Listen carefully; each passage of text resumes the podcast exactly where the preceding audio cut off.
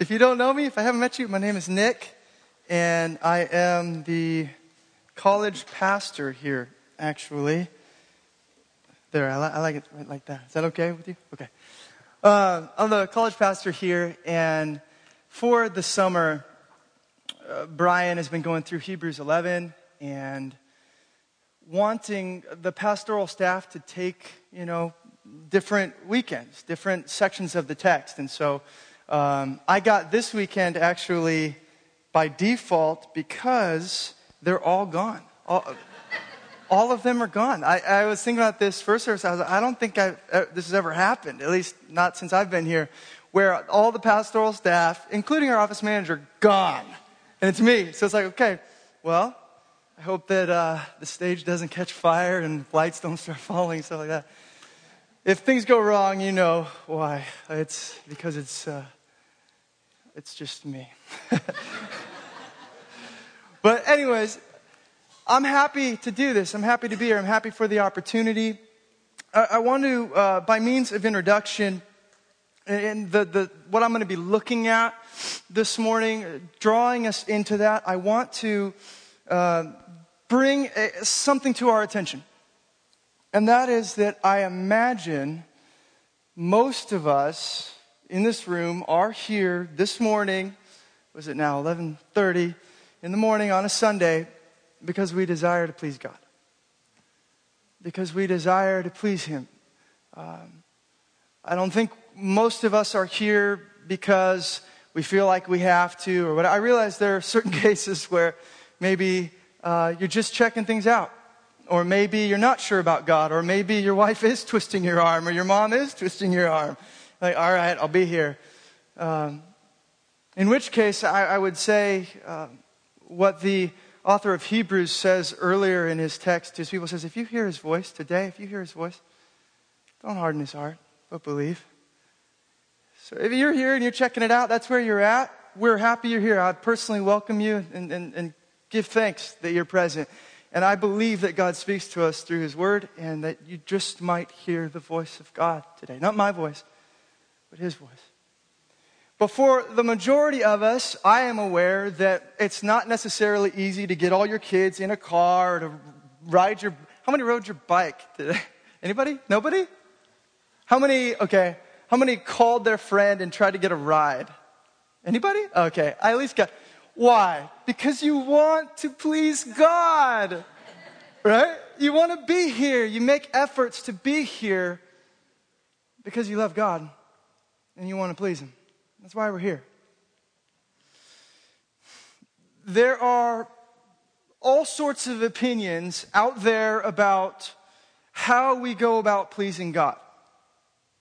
Thinking about this, the reality is there's all sorts of different religious structures and systems built around this very concept. How is it that we please God? And we, even within Christendom, have our own ideas. Um, we got to read our Bible once a day, or we got to make sure that we're giving of our money, or make sure that we love our neighbor, or all these other things that we have in our mind that we need to do to please God. And, and what I really care about more than anything is what does God have to say about the matter? What's his opinion? What is it that if God could stoop down from heaven and speak to us, hey, listen, all of you who are here on a Sunday and desire to please me, this is what pleases me. This is it. What is it? What? What? That's what we're going to get to tonight. We, well, I say tonight because I'm used to teaching at the rain. that's funny. This morning, that's where we're going to be this morning. Think of this as well. We're those strange people that actually take pleasure in God, taking pleasure in us. That's bizarre. That's weird. Now, a lot of people out there, if you look at your idols or you look at what you used to run to or what you're tempted to run to, the reality is, is it's something similar. You try to find your pleasure in your mom or your dad or your boss or your friends or your boyfriend or girlfriend or husband or wife or children taking pleasure in you. We like to experience this, oh, I, I like you. I, I, and kind of, I praise you. We like that and we look for that all over. But the Christian is the one that says, wait a minute, I've found the source. I know the one who created me and whose pleasure it found in me means more to me and is more pleasurable to me than anything else. That's why when you get to Zephaniah, that little minor prophet, and you read that, people just, people quote this verse all the time. They don't know anything else that Zephaniah says, and I'm one of them. the, the verse is, is, I will, I will, I think it's something along the lines of, I will rejoice over you with singing. Everyone's always quoting that. Why? Because Christians love this fact that somehow God is pleased with them and they find pleasure in His pleasure.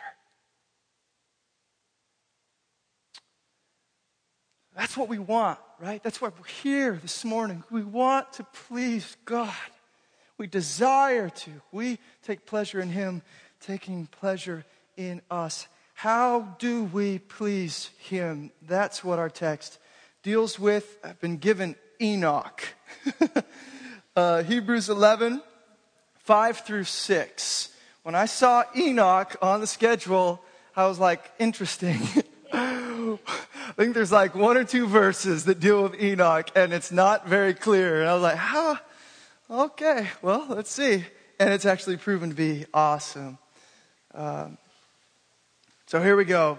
5 and 6 of Hebrews 11. And you'll remember that in Hebrews 11, what you basically got is the author is taking us through individuals um, throughout biblical history that have, have uh, expressed, displayed faith in God and done amazing things through his power. And you'll remember also what Brian's trying to emphasize in this series. And that is that this has nothing to do with the individual being great in and of themselves or in and of himself. It has to do with simple, ordinary, common, insignificant people trusting an amazingly powerful good God. And Enoch's just another one in the list. So, Hebrews 11, 5 through 6, let's read it, pray. By faith, Enoch was taken up so that he should not see death. And he was not found because God had taken him.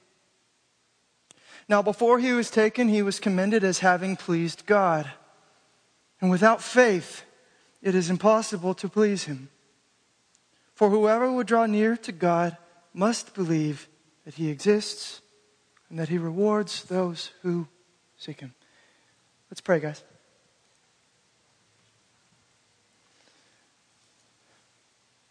Jesus, that's our desire. That is our hope. It's that we would please you, God. That you would look upon us and be pleased. And even might say those words you said over Jesus. This is my beloved Son in whom I'm well pleased, God. That's our desire. Let every other desire just, God, take a back seat, disappear like it ought to. And let us today only seek to please the one whom is worthy. You. God, I pray that you would do a great work in this room. I pray more than anything that Jesus, our great high priest, would be exalted and the work he did on our behalf would be exalted. God, I am not worthy or sufficient to talk about these things, to lead a group of people for that matter in these things. But here it is, just to hopefully a living example of Hebrews 11. I'm nothing. You're everything. Come on, let's do something in this room this morning. It's in Jesus' name that we pray. It's for his glory. Amen. Okay, so I want to make the observation here up front at first that this man, Enoch, born just a few generations down from Adam, pleased God. It says that he um, was commended as having pleased God. I go, okay, all of us here wanting to please, Enoch pleased. How did he do it? What's the deal? We'll get to that. But first, I want, to, I want to sit here on Enoch for a moment and his story. What little we know of it. Because what we have is that Enoch was commended as having pleased God, and therefore God took him up. Meaning he did not die like every other man. I think him and Elijah are the only ones in the scriptures recorded as being taken up in that way. That God, it would seem, was so pleased by his faith that he took him to be with him where he was before time for death even came.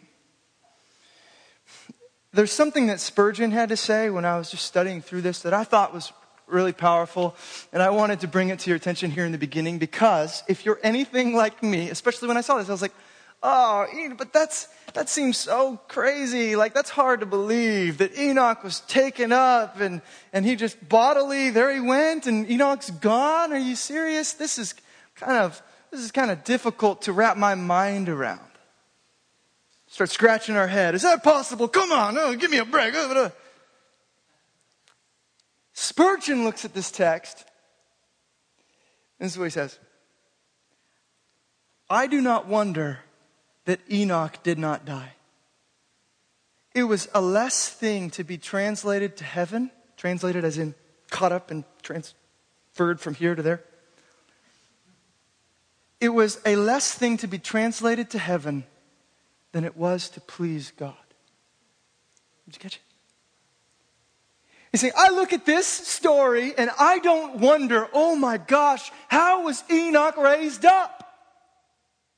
I know God created the heavens and the earth. He made the laws of gravity and life and death and everything else. And if God wants him in heaven, he will be in heaven. That's not hard. What's hard for me is the fact that it is recorded in the Holy Scriptures that a sinful fallen man, after sin entered the world through Adam, pleased a holy, righteous, glorious, all powerful, almighty God. That's crazy. That's what Spurgeon says. Wish I was more like that. I'm going to hit this again. I got to move this. I almost knocked it over last year. Okay. That's the hard thing. That's the thing to wonder at. How does a small, insignificant, little, nothing creature please infinite, eternally worthy, glorious God?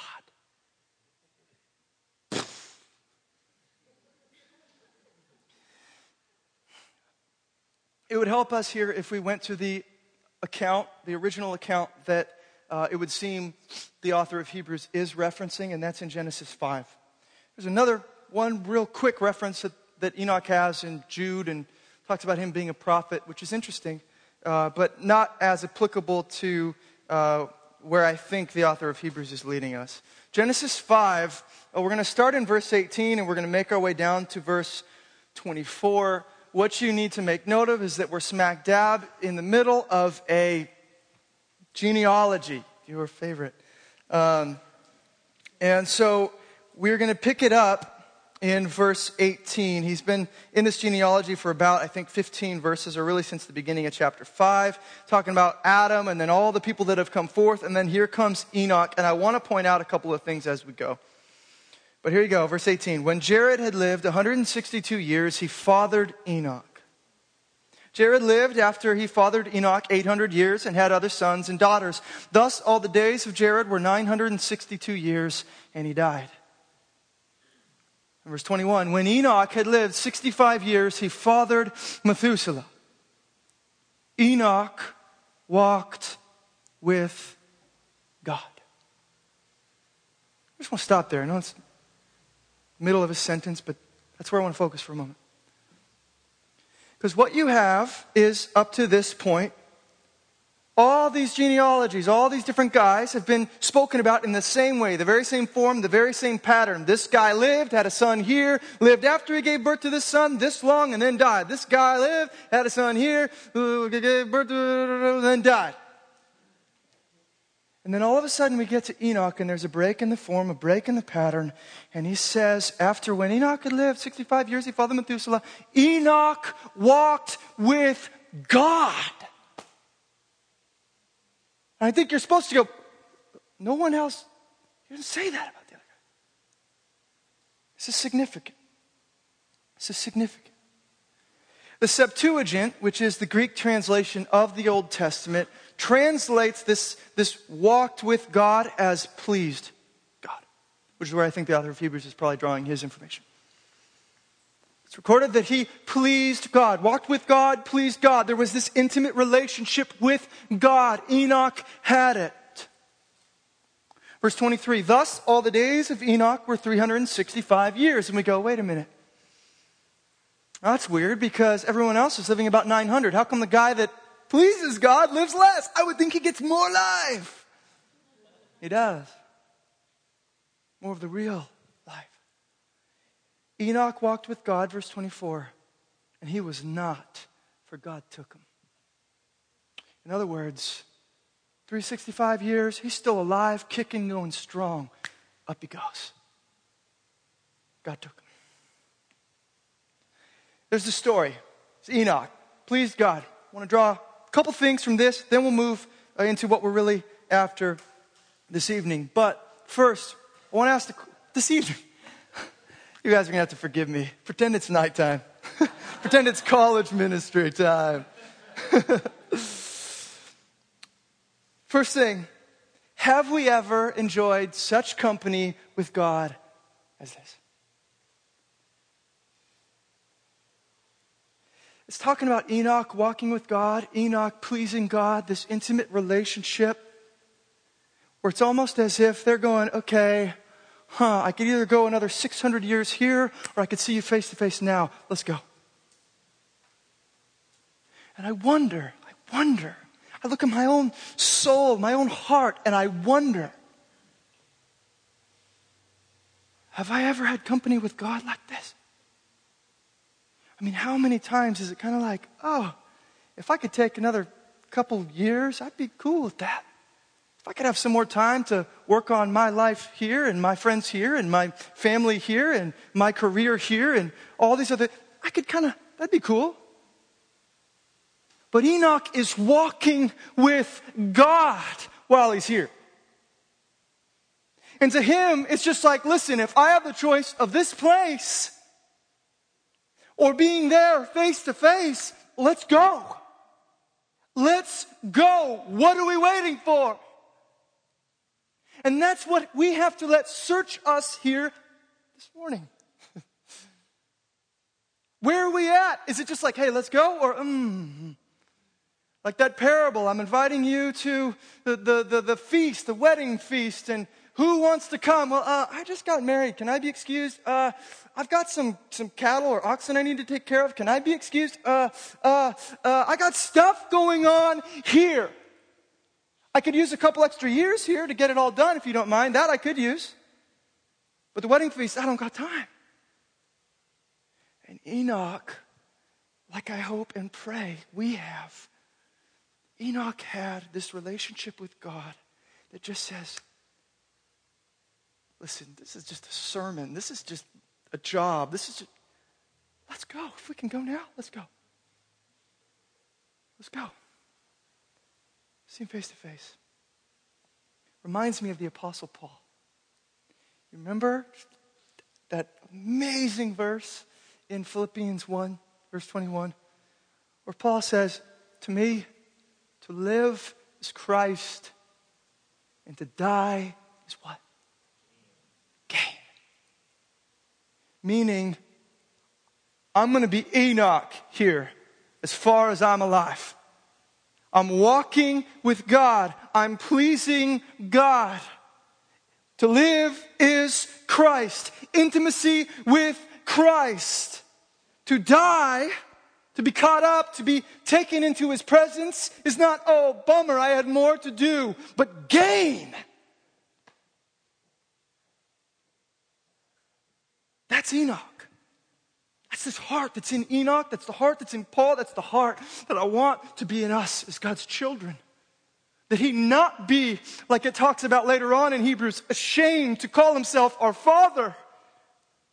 People of whom the world is not worthy because they desire a better country, a better place, a heavenly city. I don't want God to look down and go, man, my people are all looking around.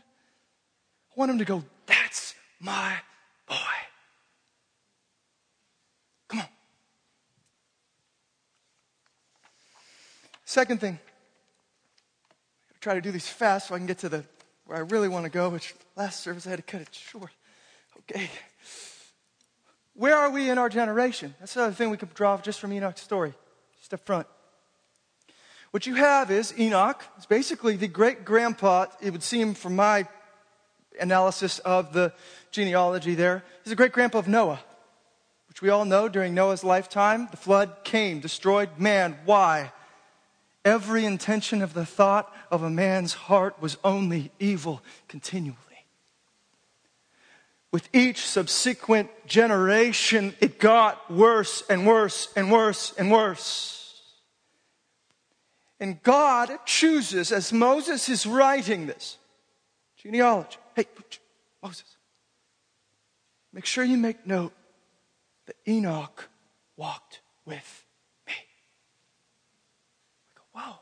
In the midst of this stuff, no one else was talked about like this, increasing sin and wickedness on the earth. Enoch walked with God. And I thought, where are we in our generation? I mean, we look out there, and maybe in San Luis Obispo, to some degree, it's kind of like a nice little incubator for Christians. Oh, this is great. There's a lot of stuff going on in this town, a lot of amazing churches, a lot of amazing ministries.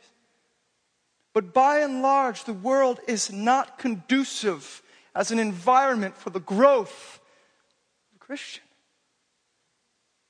This generation is getting worse, and Jesus says it's going to get worse until I come. Where do we stand in it?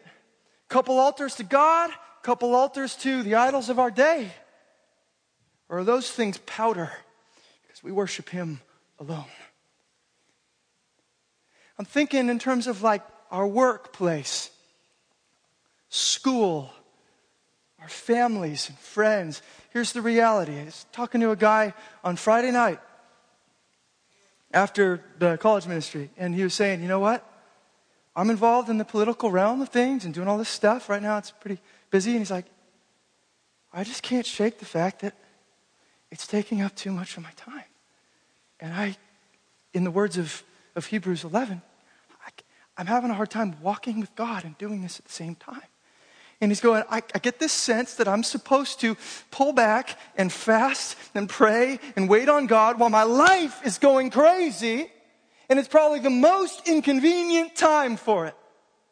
Doesn't make any sense at all. But I got to do it.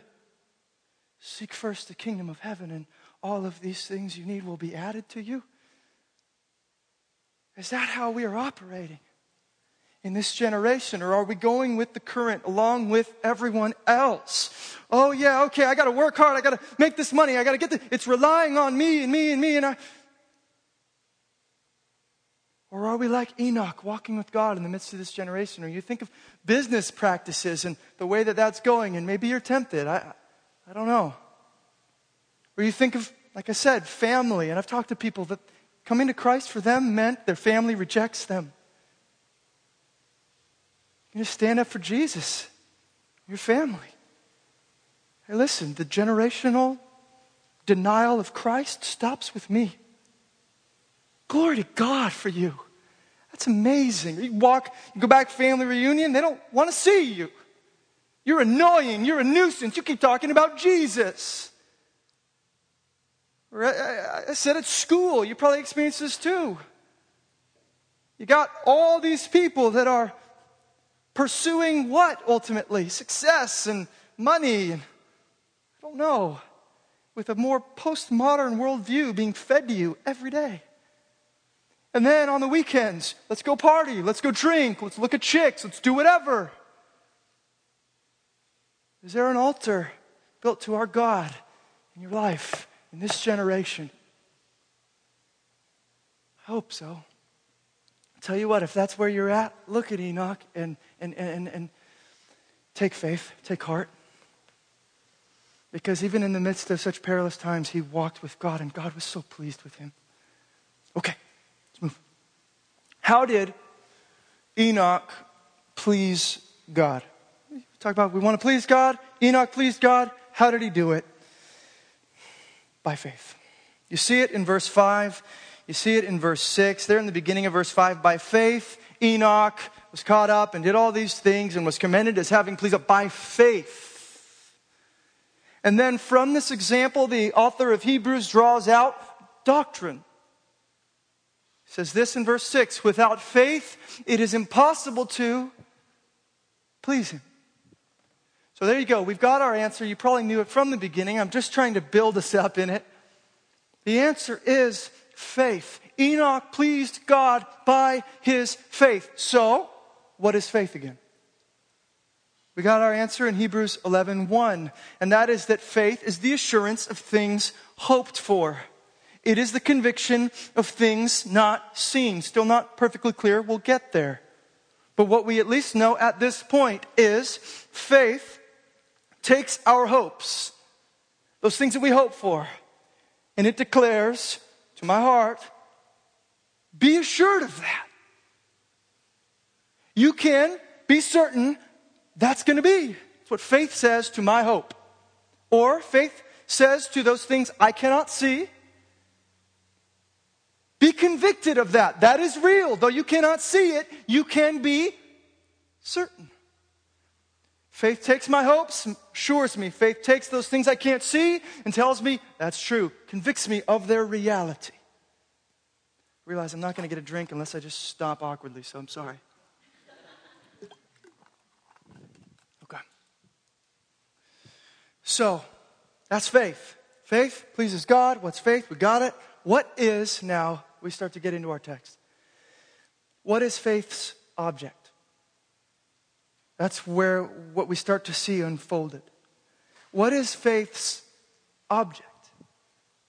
Because the reality is you're hoping for something. You are uh, convinced of some reality you cannot see, some reality, something you cannot see. What is this thing? What is this reality? What is this? What, what are we hoping in? What is the object of our faith? We can hope in a lot of stuff. We can have faith in a lot of things that probably doesn't please God. I know doesn't please God at all. You remember the whole issue with uh, the Jewish people back in Paul's day in Romans 10? He says, Listen, I tell you what, they have zeal for God, but it's not according to knowledge. They are not trusting in the right things, they're trusting in themselves. We can have faith, uh, objects of faith that are way off, like my righteousness, myself, my strength, my money, my whatever. I hope in that, I trust in that, and it will get me to where I want to go. I don't see it yet, but my money will take me there. No. In that kind of faith that pleases God, the object is God. It's God. We have faith in God, and we need to move even deeper still. For there are certain things about God that uh, the author of Hebrews gives us that we are to have faith in if, in fact, we are to have a faith that pleases Him. Two things that we see. You see this in the latter part of verse 6. Whoever would draw near to God must believe what? Number one, that He exists. Number two, that He rewards those who seek Him. Now, just take those one by one for a moment, give you real brief, and then get into it deeper. First, that he exists, he says. I got to believe that God exists, that He, God, the object of my faith, exists. If it's going to be a faith that pleases Him. What does that mean? What does that mean? I'll tell you what I think it means. I might even be simplifying it a little bit too much, but for the sake of the time we got, that's how it goes. Here's my thoughts. I think he means that we need to believe that such a being as God and all that he says he is really is. That there is actually a being as powerful and almighty and crazy, awesome as God. That he really is. I have in mind one word that sums it up. I think we need to believe in his greatness. He exists, that there is such a being as God. We'll get into that in a moment. The second thing I, that, that the, the author of Hebrews gives us that we need to have faith in is that he rewards those who seek him. Meaning what? Not only is he big and powerful and over all, and the universe cannot contain him. And if he were to come into this room, we'd all drop as dead men, as even the beloved apostle John did. He's that great. But he also rewards those who seek him. In other words, he also is the Lord, the Lord rich in love and slow to anger and abounding in whatever. I can't remember all that he says in Exodus. Do you guys know that? He declares this of himself. Moses, show me your glory. Okay, I will. Hide in a rock and let me tell you, this is my glory. I'm loving. I'm slow to anger.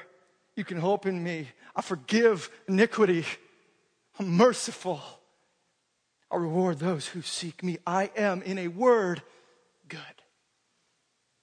You got greatness, you got goodness, the object of our faith. God, His greatness, goodness. In other words, the fullness of His glory.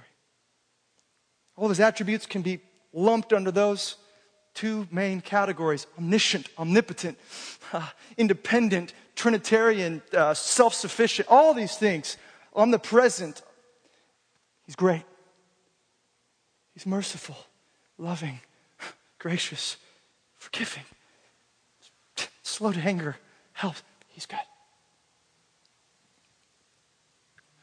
Now, what I want to do to fill out each of these two um, things which we are to believe about God, actually, I just want to read. I just want to read from Isaiah 40. Um, I'm going to say very little about it. I really want here in the beginning for God just to have a word with us about what it means to be God, that He is that He exists, that such a being as God actually exists. What does it mean to be God? I want Him to talk about it with you. Isaiah 40, we're going to read from verse 12 through 26. He's talking here, just saying, listen, I don't mean to toot my own horn, but I'm God. This is what it means. Who has measured, if you want, close your eyes, just listen and ask yourself, whoa, do I believe in a God this great? Who has measured the waters in the hollow of his hand and marked off the heavens with a span, enclosed the dust of the earth in a measure, and weighed the mountains in scales and the hills in balance? Who has measured the Spirit of the Lord, or what man shows him his counsel? No one. Whom did he consult and who made him understand? Who taught him the path of justice and taught him knowledge and showed him the way of understanding? No one. Behold, the nations are like a drop from a bucket and are accounted as the dust on the scales. Behold, he takes up the coastlands like fine dust. Lebanon would not suffice for fuel, nor its beasts enough for a burnt offering. Do you understand what he's saying there? Lebanon, the cedars of Lebanon, these trees and things, and all of its beasts in there would not suffice an offering worthy enough for this king. And he's still receiving these little tiny little sacrifices from people. That's what he's saying. I am beyond huge. You give me forests and all the beasts in it, and it's not an offering fit for me. Where was I? Ah, 17. Thank you. All the nations are as nothing before him. They are accounted by him as less than nothing in emptiness. To whom then will you liken God? Or what likeness compare with him? An idol? A craftsman casts it, and a goldsmith overlays it with gold and casts for it silver chains. He who is too impoverished for an offering chooses wood that will not rot. He seeks out a skillful craftsman to set up an idol that will not move. Do you not know? Do you not hear? Has it not been told you from the beginning? Have you not understood from the foundations of the earth? It is he who sits above the circles of the earth and its inhabitants are like grasshoppers. He's not saying that to be like, you guys are losers. He's just saying it fact, just how it is. We are, see, grasshopper? There he is. That's you to God. Who stretches out the heavens like a curtain and spreads them like a tent to dwell in, who brings princes to nothing and makes the rulers of the earth as emptiness Scarcely are they planted, scarcely sown, scarcely has their stem taken root in the earth when he blows on them and they wither. And the tempest carries them off like stubble. These are kings of the earth, the people that the men of the earth tremble at. Whoa, these guys are the leaders, the kings. And God goes, okay, you're done. To whom then will you compare me? That I should be like him, says the Holy One. Lift up your eyes and see who created these, who brings out their host by number, calling them all by name, by the greatness of his might. He's talking about the stars here. And because of the, because he is strong in power, not one is missing. I went out last night and I was like, okay, I just finished this. I want to look. I got to see the stars. And you know what? I didn't see any because the moon was so bright. But the moon captured my attention and humbled me before God. You gotta, you gotta work at this though. It's not something that happens naturally, unfortunately. Our human flesh is so silly. We don't, we're not in awe. We're not going, whoa, God is huge. We're like, my life, it's all about me and revolving around me. Meanwhile, the galaxies are uh, just extending above us.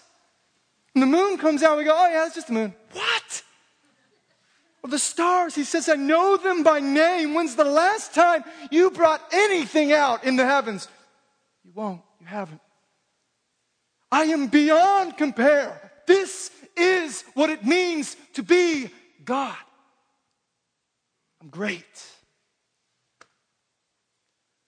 We go, whoa, this is scary. Ah. It's not at all. Because he's also good. Don't let your idea of his goodness make him such a little teddy bear that he's no longer great.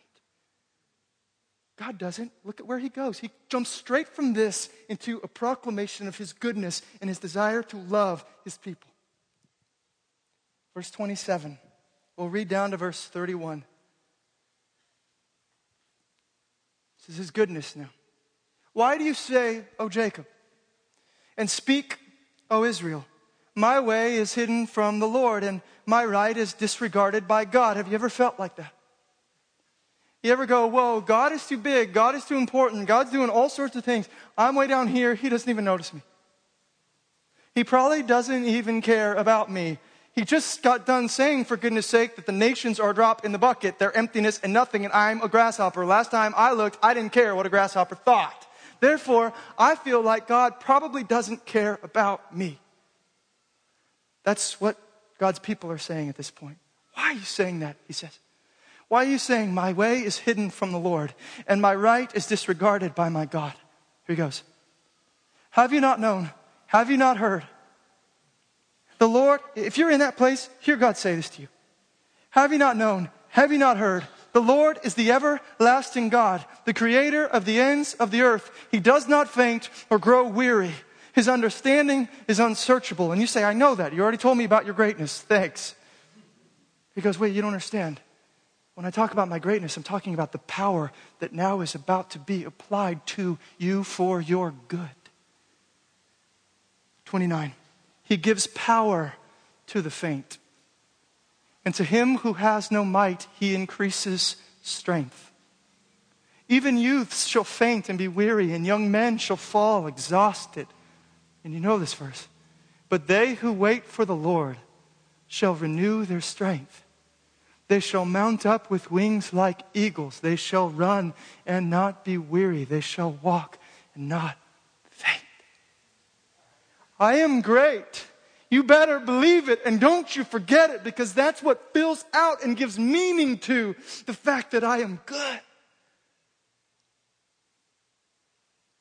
We see the two concepts married together in one verse when we read Isaiah 41, verse 10. Fear not, he says, for I am with you. Be not dismayed, for I am your God. I will strengthen you. I will help you. I will uphold you with my righteous right hand. My greatness, my goodness come together. Don't fear. I'm here I'm for you. The author of Hebrews is saying, we've got to believe this. Those who wait for the Lord will be lifted up as on wings like eagles. Those who trust in themselves and try to get things done on their own, they will grow weary. Youths will, you, you youth, you're tired? You're supposed to have energy. You gotta trust in God. It's not to say all tiredness is a result of lack of faith. Now, here's what I want you to consider. We must have faith in these two things, the greatness and goodness of God, at the same time, if we are to have a faith that is worth anything at all. I think that's what um, this scripture is telling us. There's plenty of other scriptures that tell us this, but it's also what experience would tell us this. And I can, I can, I can start to show you, I want to start to flesh this out for you. If I believe in God's goodness, I'm sorry, if I believe in God's greatness, but I don't believe in God's goodness, how does that work out? I might believe that He can do all of these things, I just don't think He wants to do it on my behalf. Therefore, it's as good as if I didn't trust in Him, believe in Him. I still got to figure it out on my own. I still got to freak out about it and look to something else to trust. Or, if I believe that God is good, but I don't believe that He is great, run into the same issue. Oh, I believe that God loves me and would do everything for my good if He could. But His hands are tied. Satan got the upper hand, or this was an unforeseen circumstance that took him by surprise, and oh no, he's not great. If you trace back every evidence of sin and failure and all this, to its root, you will find that this faith in God's goodness and greatness has aborted somewhere. And if you trace back every victory you've had over sin or just act of love or service that just felt like, whoa, I feel like God did that through me. You can trace it back to faith in His goodness and greatness as it pertain to you. This is what we need to know in every moment if we are to walk by faith and thus please God that He is not just great, but good. You could think about uh, I had a friend who, his, her mom came down with, with cancer. And you look at that and you go, whoa, if ever there was a time where these two qualities of our great God were just imploding, just, in collision with one another in your heart and in your mind, it's then. I thought you were good. How could you let this happen? Or, why didn't you do something about this? I know you would help, but can you? Goodness and greatness, just right there in the balance. Do I believe it or not? Will I walk by faith or not? If you say not to either one of those things, the reality is out comes anxiety and fear and resentment and bitterness. But if you say yes, in comes joy and peace and a ministry out of a, what was a bad thing, a hard thing. People are looking, going, Whoa, what is the reason for the hope that is within you? Because we say, okay, wait a minute. I believe in a great and a good God. Therefore, cancer comes upon me or someone I love. I believe that either A, God is going to heal and thus display his glory. Like that one person that comes up to Jesus, like, who sinned more, him or him or him? He's like, listen, this guy is sick not because of his sin, but because I desire to show my glory to you right now. Be healed. That could happen. Or if he chooses to let it remain in my body and slowly kill me. I believe that he will use my testimony for good and people. Because, like Enoch, listen, what? I could have 600 more years here if I wanted, figuratively speaking.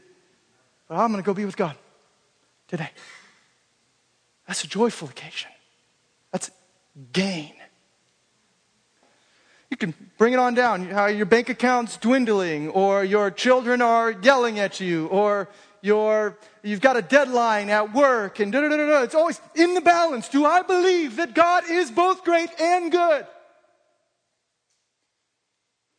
There it is. Times it. Okay, we're doing good. I want to give you one last verse just to seal the deal that this kind of faith in God, His greatness and goodness, is what has always pleased Him. Okay? One of my favorite verses in the Bible Psalm 147, 10 through 11. Because it, it, it, it, it comforts my soul every time I'm prone to go, ooh, I think God is looking to me to show him that I'm great in order to gain acceptance or please him. To, from, to, to me to show him that I'm good enough to have his acceptance. And I got to try to figure out how to do this on my own so that I can please him. And he says, You've completely aborted the process of pleasing me. It has to do first and foremost with faith in me. And of course, as we see in the letter of Hebrews, or in Hebrews 11 especially, that works its way out in walking and evidence and real fruit and other stuff, totally. But the root is faith. And you see it here. What is it that pleases God? He'll tell us. Psalm 147, 10 through 11. His delight is not in the strength of the horse, nor his pleasure in the legs of a man. In other words, what we can bring him is not what he's looking for. Oh, Nick's great. Oh, Nick's good? Cool. You can come into my presence because I'm also great and good. No. It's like, listen, you're grasshopper. We've already gotten that out of the way. what pleases me is the Lord takes pleasure, verse 11, in those who fear him, in those who hope in his steadfast love. Did you catch it? His greatness. Wow, I fear him. He is way beyond me. He exists. This being exists. Just calls the stars, up, creates and uncreates, and does whatever he wants. But I also hope in his steadfast love. I also have faith in his goodness. He loves me at the same time. I'm freaked out in his presence because the division is just insane, but at the same time, I'm so stoked because I'm in his lap and he's wiping away tears from my eye, saying, This right hand is what will uphold you. What in the world? And he says, That's what I take pleasure in. You want to please me? Trust me for crazy love and crazy power. And I will be well pleased. Now, we bring it to close here as we get to really the most important part. Because I think we need to go deeper. Um, I think we need to go deeper. I, I, I scanned, skimmed through the book of, of Hebrews yesterday, just trying to go, okay, what is this all about? Let's get big picture here before I come in and focus on two verses. And uh, you see it everywhere that, that the author of Hebrews is trying to take us even further into some, he's talking about some superior revelation that we have that even Enoch did not have. Okay? He says, We've been given, or this is actually Peter, but I think it's Peter, at least you can take it from him and put it in this place as well. There's this idea that we have something now into which angels long to look. There is a greater revelation that the children of God now have. Superior revelation what Enoch saw. Enoch was seeing in forms and shadows, kind of words that the author of Hebrews uses greatness, goodness, and he, he trusted in those things. But that, those shadows and those forms incarnate, if you will, in the person of Jesus Christ. And that everywhere is what the author of Hebrews is about us seeing and trusting in Jesus. I felt like, gosh, I cannot end this just going, even because it's not specifically in my text, he exists, or my text, he exists, and he rewards those who seek him. It is there. The, all, the whole book of Hebrews is all about this faith in Christ.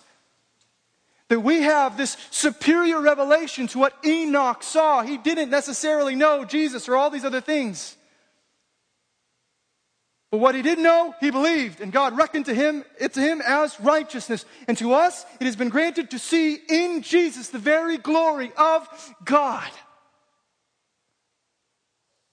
So we can go deeper here. We don't have to stop with faith, greatness, goodness, God. Let's go deeper. This, in fact, is the point of Hebrews 11, the last couple verses there, verses 39 through 40 where he says this all of these all of these guys who've shown great faith throughout biblical history though commended through their faith like enoch did not receive what was promised at least not the fullness of it. Since god had provided something better for us that apart from us they should not be made perfect. So all these guys did what they could with what they saw but now we see in fullness what's going on. And angels are just getting over the edge of heaven. What is going on in this room right now? I'll show you this in the letter of, to the Hebrews.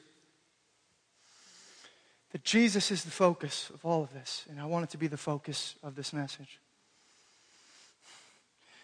The author of Hebrews calls him in 2:10, chapter 2 verse 10, the founder of our salvation. And in chapter 2, verse 17, he calls him the merciful and faithful high priest. And in chapter 5, verse 9, he calls him the source of eternal salvation. And in chapter 6, verse 20, he calls him our forerunner. And in chapter 7, verse 22, he calls Jesus the guarantor of a better covenant. And in chapter 9, verse 15, he calls him the mediator of a new covenant. And in chapter 12, verse 2, he calls Jesus the founder and perfecter of our faith. This whole faith thing, it's all about Jesus. This whole salvation thing and pleasing God thing, it comes to a point in the person of Christ. We draw near to Him. We're not just believing in vague notions about a God. We have the greatness and goodness of God incarnate in Jesus. But we can take it even further. One step deeper into what we're putting our faith in. We've got this idea that we put our faith in God, and even more than that, His greatness and His goodness. And then you've got this idea now that, okay, His greatness and His goodness were incarnated in the person of Christ. Trust Christ. But now there's one step further that I want to take us that we are exhorted to trust in and look to with faith more than any other. And that is there is one moment in Jesus' life.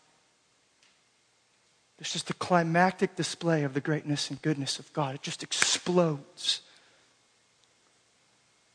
out of the scene. And that is, obviously, the cross of Jesus Christ. I want to read for you a verse, a couple verses from Colossians 2. I want to exalt here the greatness and goodness of God as it's seen in the person of Christ upon his cross. This is where we'll close. But it's, it's holy ground. You, verse 13 of Colossians 2, who were dead in your trespasses and the uncircumcision of your flesh, God made alive together with him, having forgiven us all our trespasses by canceling the record of debt that stood against us with its legal demands. This he set aside, nailing it to the cross. He disarmed the rulers and authorities and put them to open shame by triumphing them uh, over them in him. This is to be the object above any other objects of our faith. That work that Jesus did for you and me upon the cross. Because you know something? The reality is, it says it. We were dead in our trespasses, and we owed a debt that we could never pay to God on our own. Even an eternity under His wrath would not pay the debt we owed because of our sin. That's why in Romans it talks about in the flesh, no man can please God. You and I, in and of ourselves, could never please God. He is not looking to our greatness or our goodness. He, in fact, oftentimes is bummed out about it. Talks about the greatest things we've got as being filthy rags or rubbish in His sight. That's not what He's after. And so, what we have to understand is we had, and, and those of you who have yet to come to Christ still have, a debt that we owed to God because of our sin. And it was going to keep us from His presence. There's no way we could be reconciled to a holy God, could come and stand in that great God's presence without this. Without all of my sin, all of your sin, all of that stuff. You feel like there's just luggage back behind you around your ankles, tied. I can't walk because I'm still ashamed, still condemned, still dealing with all of this stuff. All that nailed to the cross, put upon the back of our Savior, the great high priest, as the author of Hebrews calls him, who didn't offer up a sacrifice, a goat or a lamb, but himself perfect, spotless, took the wrath of God for you, absorbed your and my debt.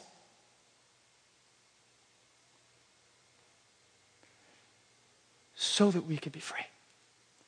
So that we can come to God.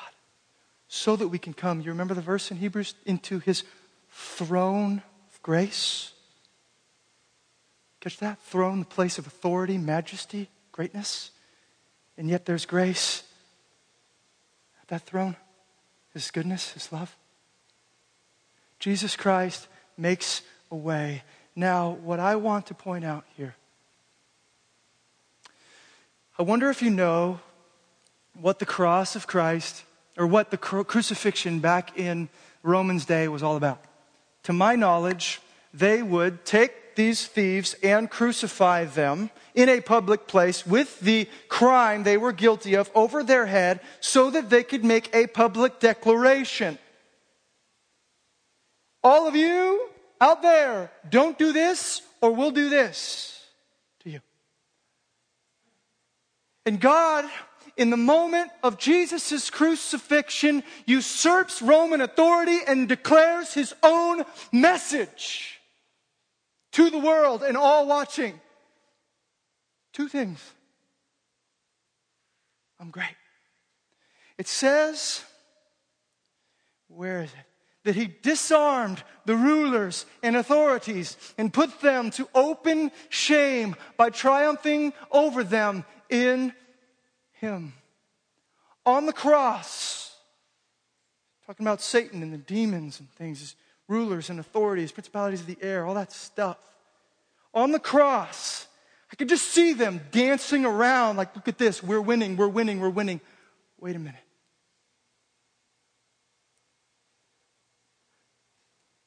The demons were dancing until they realized that they were being disarmed. Death, where is your sting? Sin, where's your victory?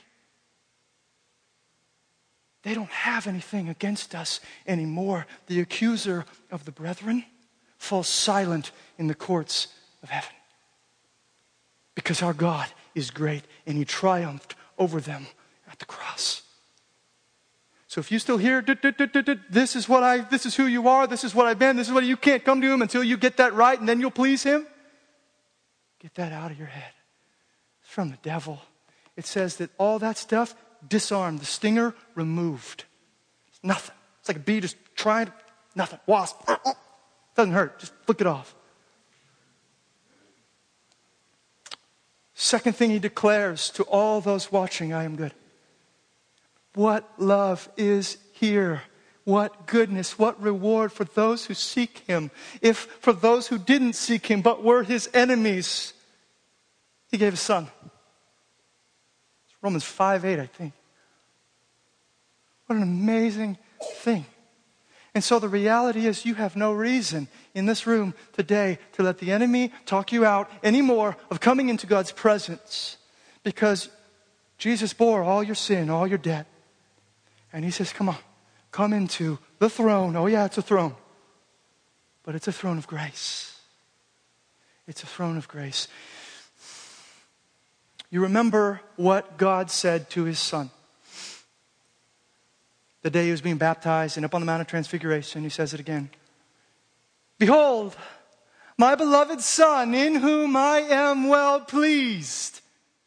Or with whom I think I am well pleased. Here's what I want you to hear this morning. All you who show up and seem like nobody biked here, but one person found a ride, and people are packing their kids into cars, and everyone's trying to get their schedules around so we can come and go. I want to please God. All of you who have this heart.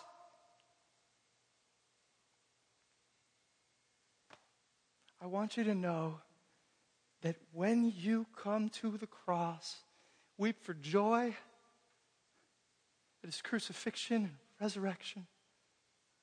Because in your place, condemned, he stood.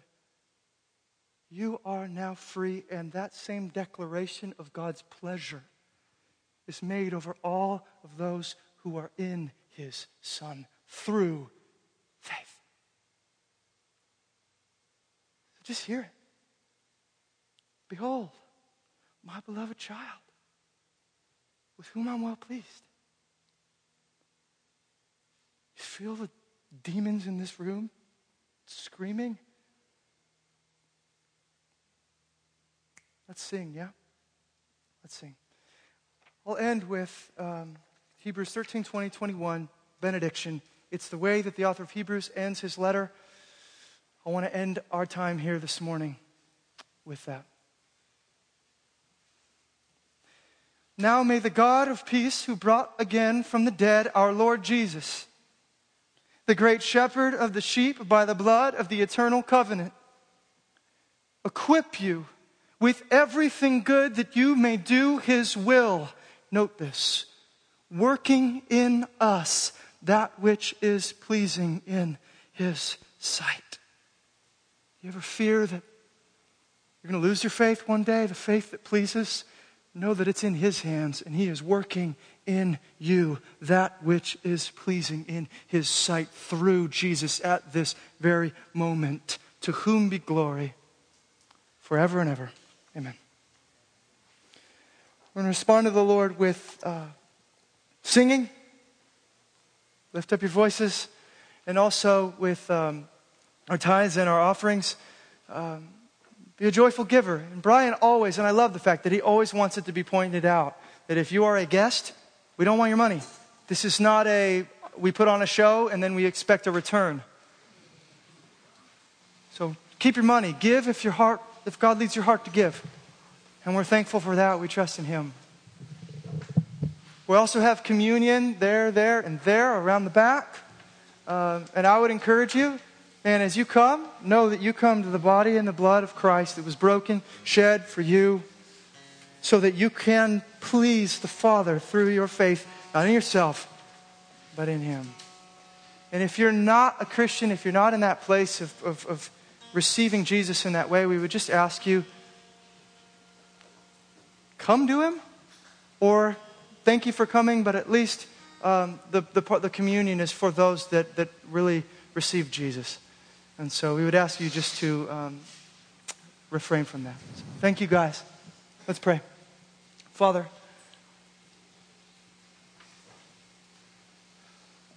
right now, I pray that this room here be transformed into your throne of grace, where we know the great high priest lives to make intercession for us.